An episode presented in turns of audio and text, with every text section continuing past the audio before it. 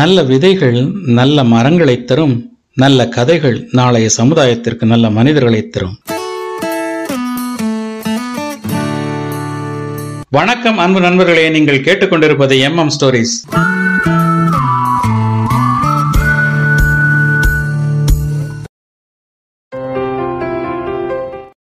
இந்த கதையை நான் எழுதினது ஆயிரத்தி தொள்ளாயிரத்தி தொண்ணூற்றி நாலாம் ஆண்டு.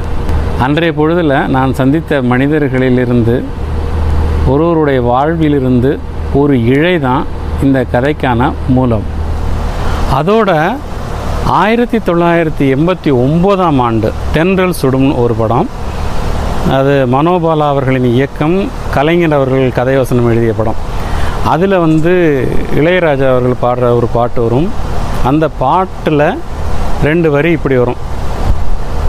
பயணம் செல்லும் வண்டியில தலைமேல் ஏண்டி பாரம் பாரம் பாரங்களை கீழே வைத்தால் சுமந்தே வண்டி போகும் போகும். அப்படி. இந்த வரிகளும் இந்த கதை எழுதுறதுக்கான தூண்டுகோல். பெண்மையை இந்த சமுதாயம் ஏற்கிறதா? பெண்மையை இந்த சமுதாயம் ஏமாற்றுகிறதா?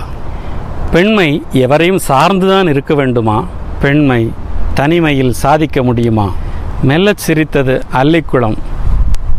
மெல்ல இந்த கதையை கேளுங்களேன் நீங்களும். மெல்லச் சிரித்தது அல்லிக்குளம். இந்த கதைக்கு உரிமை me. Manikandan.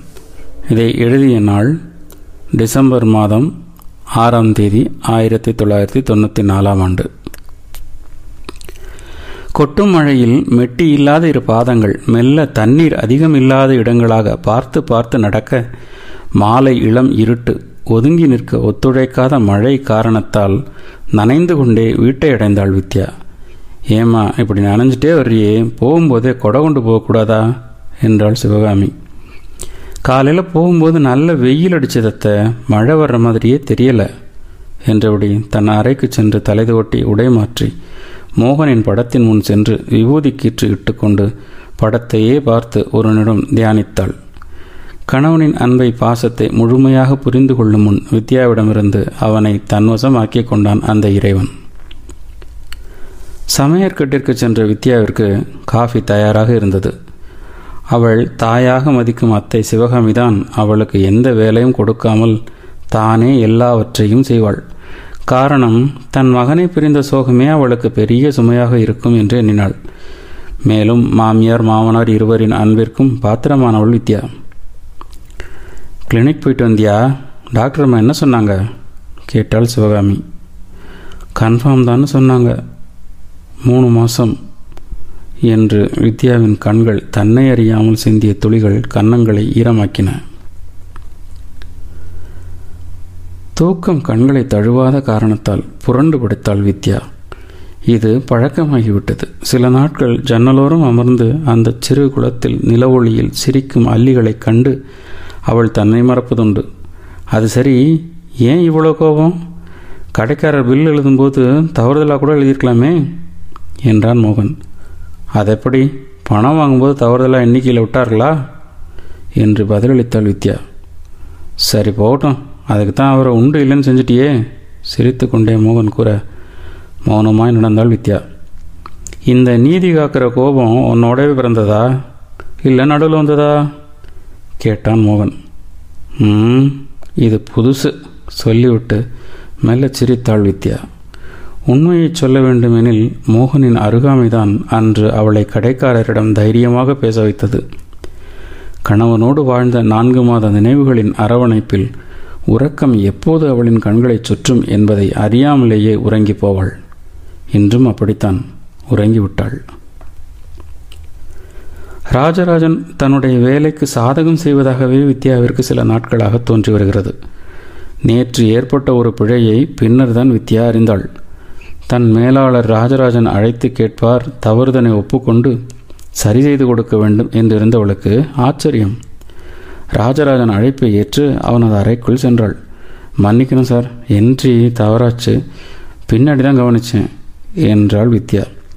That's normal no issues சொல்லிவிட்டு தொடர்ந்தான் ராஜராஜன். நான் நாளைக்கு உங்கள் மாமா மாமியை பார்க்க வரணும். You have objection no sir நீங்கள் வரலாம். வெல்கம் நான் என் மாமா அத்தைக்கிட்ட சொல்லிடுறேன் என்றாள் வித்யா. தேங்க்ஸ் நீங்கள் போகலாம் என்று வித்யாவை போகச் சொல்லிவிட்டு தன் அலுவலை தொடர்ந்தான் ராஜராஜன். எதற்காக இவர் நம் வீட்டுக்கு வர வேண்டும்? என்று எண்ணிக்கொண்டே விடை தெரியாத குழப்பத்தில் தன் இருக்கை அடைந்தாள் வித்யா. இந்த கணினி யுகத்தில் காலம் கண்ணிமைக்கும் நேரத்தில் பறந்து விடுகிறதே. ஆம் இது ஒன்பதாவது மாதம். அன்றொரு நாள் ராஜராஜன் வித்யாவின் மாமனார் மாமியாரை சந்தித்து வித்யாவை மணந்து கொள்வதாகச் சொல்லி அவளின் சம்மதத்தை கேட்டுச் சென்றபின் மாமா அத்தை இருவரும் தீர ஆலோசித்து இந்த திருமணத்தில் வித்யாவிற்கு ஒரு நல்ல வாழ்க்கை கிடைக்கும் என்று எண்ணினார்கள். ஏம்மா வித்யா அந்த தம்பிக்கு என்ன பதில் சொல்கிறது நீ இன்னமும் மௌனமாக இருக்கியே? கேட்டாள் சிவகாமி. ஏம்மா நான் உங்களுக்கு பாரமாக இருக்கேனா? சிச்சி அசடு என்ன வார்த்தை சொல்லிட்ட? உனக்கு ஒரு நல்ல வாழ்க்கை கிடைக்கும் தான் என்றாள் சிவகாமி. இதோ பாருமா இன்னைக்கு நாங்கள் இருக்கோம். உன்னை கவனிச்சுக்கிறோம். உன் புருஷனுக்கு ஏற்பட்ட இந்த நிலைமையை எங்களுக்கும் ஏற்படாதுன்னு என்ன நிச்சயம்? உனக்கு ஒரு குழந்தை பிறந்து பின்னால் அது உன்னை கவனிச்சுக்கிற வரைக்கும் உனக்கு என்ன பாதுகாப்பு? புதுமை பெண் புரட்சி பெண் அப்படின்னு கதைங்களில் படிக்க நல்லாயிருக்கும். ஆனால் இந்த சமூகத்தில் ஒரு பொண்ணு தனியாக வாழ்கிறது சாத்தியமில்லம்மா. உன் அப்பா ஸ்தானத்தில் இருந்து எனக்கு தெரிஞ்சதை சொல்லிட்டேன். உனக்கு எது நல்ல வழின்னு தெரியுதோ அதை நீயே தேர்ந்தெடுத்துக்கோ. இது மாமனார் சதாசிவம். பெண்மனம் சிந்திக்க தொடங்கியது. வித்யா அவள் செய்த குற்றம்தான் என்ன? சீக்கிரமே கணவனை பிரிந்தது இறைவன் செய்த குற்றம். முகத்தை கூட நினைவில் வைத்துக்கொள்ள முடியாத அந்த நான்கு மாத வாழ்க்கையை நினைவில் கொண்டு அவள் காலத்தை கடத்த வேண்டும் என்பது எந்த விதத்தில் நியாயம்? கணவன் என்ற அந்த உறவின் அன்பிற்கும் பாசத்திற்கும் அவள் மட்டும் என்ன விதிவிலக்கா? இன்றைய நிலையில் அவள் மறுமணம் செய்து கொண்டால் இந்த சமூகம் அதை தவறாக பேசுமா? பேசட்டும். அதற்காக அவள் வருந்த தேவையில்லை. அவள் செய்தது தவறில்லையே. இந்த நிலையிலும் அவளை மணக்க ஒருவன் முன்வருகிறான் என்றால் அவன் உண்மையில் உலகம் புரிந்தவனாகத்தான் இருக்க வேண்டும். நிச்சயம் அவனால் அவளுக்கு ஒரு நல்ல எதிர்காலம் உண்டு. நிலவொளியில் சிரித்த அந்த அல்லிகள் வித்யாவின் கேள்விகளை ஆமோதித்து தலையசைப்பதாகவே தோன்றியது. மறுநாள் அம்மா இந்த கல்யாணத்துக்கு சம்மதிக்கிறேன். ஆனால் கல்யாணத்துக்கு பிறகும் நீங்கள் ரெண்டு பேரும் என் கூட தான் இருக்கணும். மாமா அத்தை இருவருக்கும் ஏதோ ஒரு கவலை பறந்து விட்டது போல் நிம்மதி. இரவு மணி பத்து பத்து. வித்யாவிற்கு இடுப்பு வலி ஆரம்பமாகிவிட்டது. இனிமேலும் தாமதிக்கக்கூடாது என்று எண்ணி இருவரும் அவளை டாக்ஸியில் அழைத்து கொண்டு மருத்துவமனைக்கு சென்றார்கள். டாக்டர் பரிசோதித்துவிட்டு கவலைப்படாதீங்க. காலையில் நாலு மணிக்குள்ளே குழந்தை பிறந்துடும் சிவப்பிரசவமாக தான் இருக்கும் என்றார்.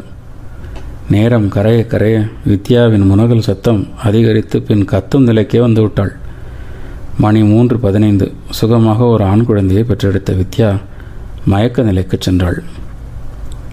காலை மணி ஆறு. வித்யா மயக்கம் தெளிந்து எழுந்தாள்.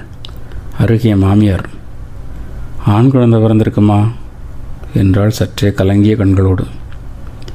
இதை பார்க்க என் பிள்ளை தான் இல்லாமல் போயிட்டான் என்று அத்தை சொன்னதை கேட்டு ஏதோ ஒரு இனம் புரியாத பயம் அவள் மனதில் பரவ அது கண்ணீராய் உருவெடுத்தது. அவள் அழத் துவங்கினாள். கண்ணீர் வற்றி கண்கள் சிவக்கும் வரை அழுதவள் தூங்கிப் போனாள். மீண்டும் அவள் விழித்து எழும்போது ஏதோ ஒரு மாயையிலிருந்து விடுபட்டவள் போல் காணப்பட்டாள். தன் குழந்தையை பார்க்கும்போது ஏதோ ஆயிரம் காலம் தன் கணவனோடு வாழ்ந்து விட்டது போல் அவள் உணர்ந்தாள். பிஞ்சு கரங்களின் மென் பரிசத்தில் அந்த வாசம் மீண்டும் நாசியை தொட்டது. சன்ன குரல் சினங்களில் வித்யா என மோகன் குரல் தட்டி எழுப்பியது. மோகனின் அருகாமையில் அன்று அவள் கண்ட தைரியம் மீண்டும் துளிர்த்ததாக உணர்ந்தாள். அம்மா நாம் பொட்டு வச்சுக்கலாமா? என்னது கேள்வி? நெத்தி பொட்டுங்கிறது உன்னோட பிறந்தது. நாங்கள் சொன்னால் நீ எப்படி எடுத்துக்குவியோன்னு நினச்சோம். அதனால் இதை பற்றி நாங்கள் இதுவரை பேசவே இல்லை. எங்களுக்கு நீ இப்படி கேட்டது மகிழ்ச்சியாக இருக்கு என்றாள் சிவகாமி. அம்மா இனி நான் பழைய ஆஃபீஸுக்கு போக வேண்டாம்னு நினைக்கிறேன். புது வேலை தேடிக்க போகிறேன் வித்யாவின் தீர்க்கமான பார்வையும் ஆழமான குரலும் சிவகாமிக்கு புதுமையாக இருந்தது. ஆனாலும் பிடித்திருந்தது. வித்யாவின் மடியில் புதிதாக புன்னகைத்தது அந்த சிசு. தவறு செய்ய இருந்தவளை தடுத்து நிறுத்த வந்த தெய்வமாய் அவளுக்கு தோன்றியது. ஆம் அமைதியாக இருந்த குளத்தில் யாரோ கல்லெறிந்து சற்று கலக்கம் ஏற்படுத்திவிட்டனர். இதோ ஒரு புதிய அரும்பின் பிறப்பால் அந்த குளம் மீண்டும் அமைதியானது. விட்டுப்போன அத்தியாயத்தை தொடர கிளம்பிவிட்டால் வித்யா தெளிவாக